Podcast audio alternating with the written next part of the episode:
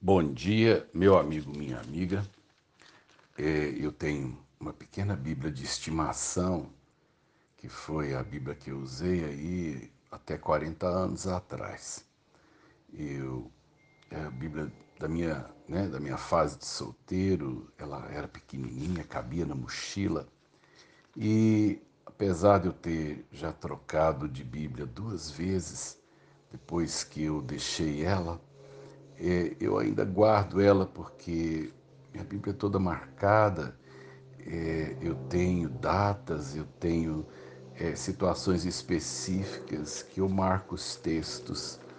É, minha Bíblia conversa comigo e eu com ela.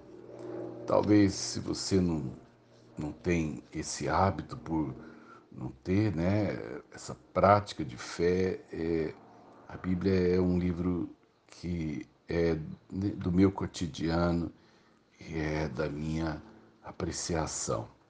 Mas a pequena Bíblia está soltando as páginas. Eu tenho colado e procurado conservá-la o máximo possível, mas essa manhã a página 28 de Gênesis caiu no chão e quase, quase que eu pisei e, e, e perdi a folha, né?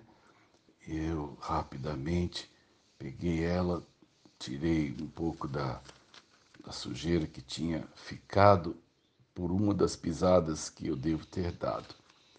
E coincidentemente a página que caiu é a, é a que está a história de Abraão, quando ele manda buscar uma esposa é, para seu filho Isaac. É quando seu servo encontra Rebeca em, né, no norte da Palestina, onde hoje é a Síria, chamado Padan Aram. É uma história interessante. É, Abraão tem o cuidado de procurar no meio da parentela é, uma esposa para o seu filho. Casamento é uma coisa muito importante. Eu sei que nem todos têm esse chamado ou essa vocação. Muita gente é, é, escolheu é, o parceiro de vida, talvez pelo rosto bonito, talvez pelas possibilidades é, é, que a convivência abria na vida econômica. É, o bom seria se a gente escolhesse os nossos parceiros no claro, né? Tem muita gente que começa seus relacionamentos no escuro e no escuro a gente não tem muita clareza com quem a gente está andando, nem com a pessoa com quem nós vamos partilhar a vida. É, casamento não pode ser um pulo no escuro. Então, é, aqui no capítulo 24 de Gênesis, diz que Abraão manda seu servo, no meio da sua parentela, buscar uma esposa entre as pessoas que tinham, de certa forma, os mesmos valores, os mesmos princípios. Acho isso importante. Muita gente quer dar certo, lidando com gente tão oposta, né, tão, tão distinta ainda que eu, né, eu, eu reconheça que os opostos se atraem, né, é um ditado popular, mas eu preciso ter uma base comum com aquele que eu, com quem eu vou partilhar a vida. E o servo sai com uma missão difícil.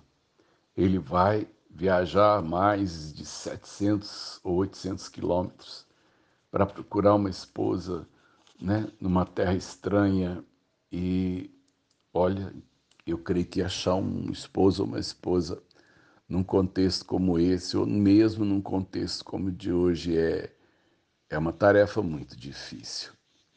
Mas Deus o ajudou.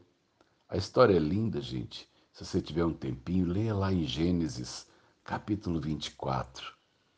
É, Deus ajuda ele a encontrar a moça certa. E Deus ainda até hoje participa de todas as nossas escolhas. desde que ele seja chamado. Não só na vida é, é, emocional, ele também participa da nossa vida profissional, né?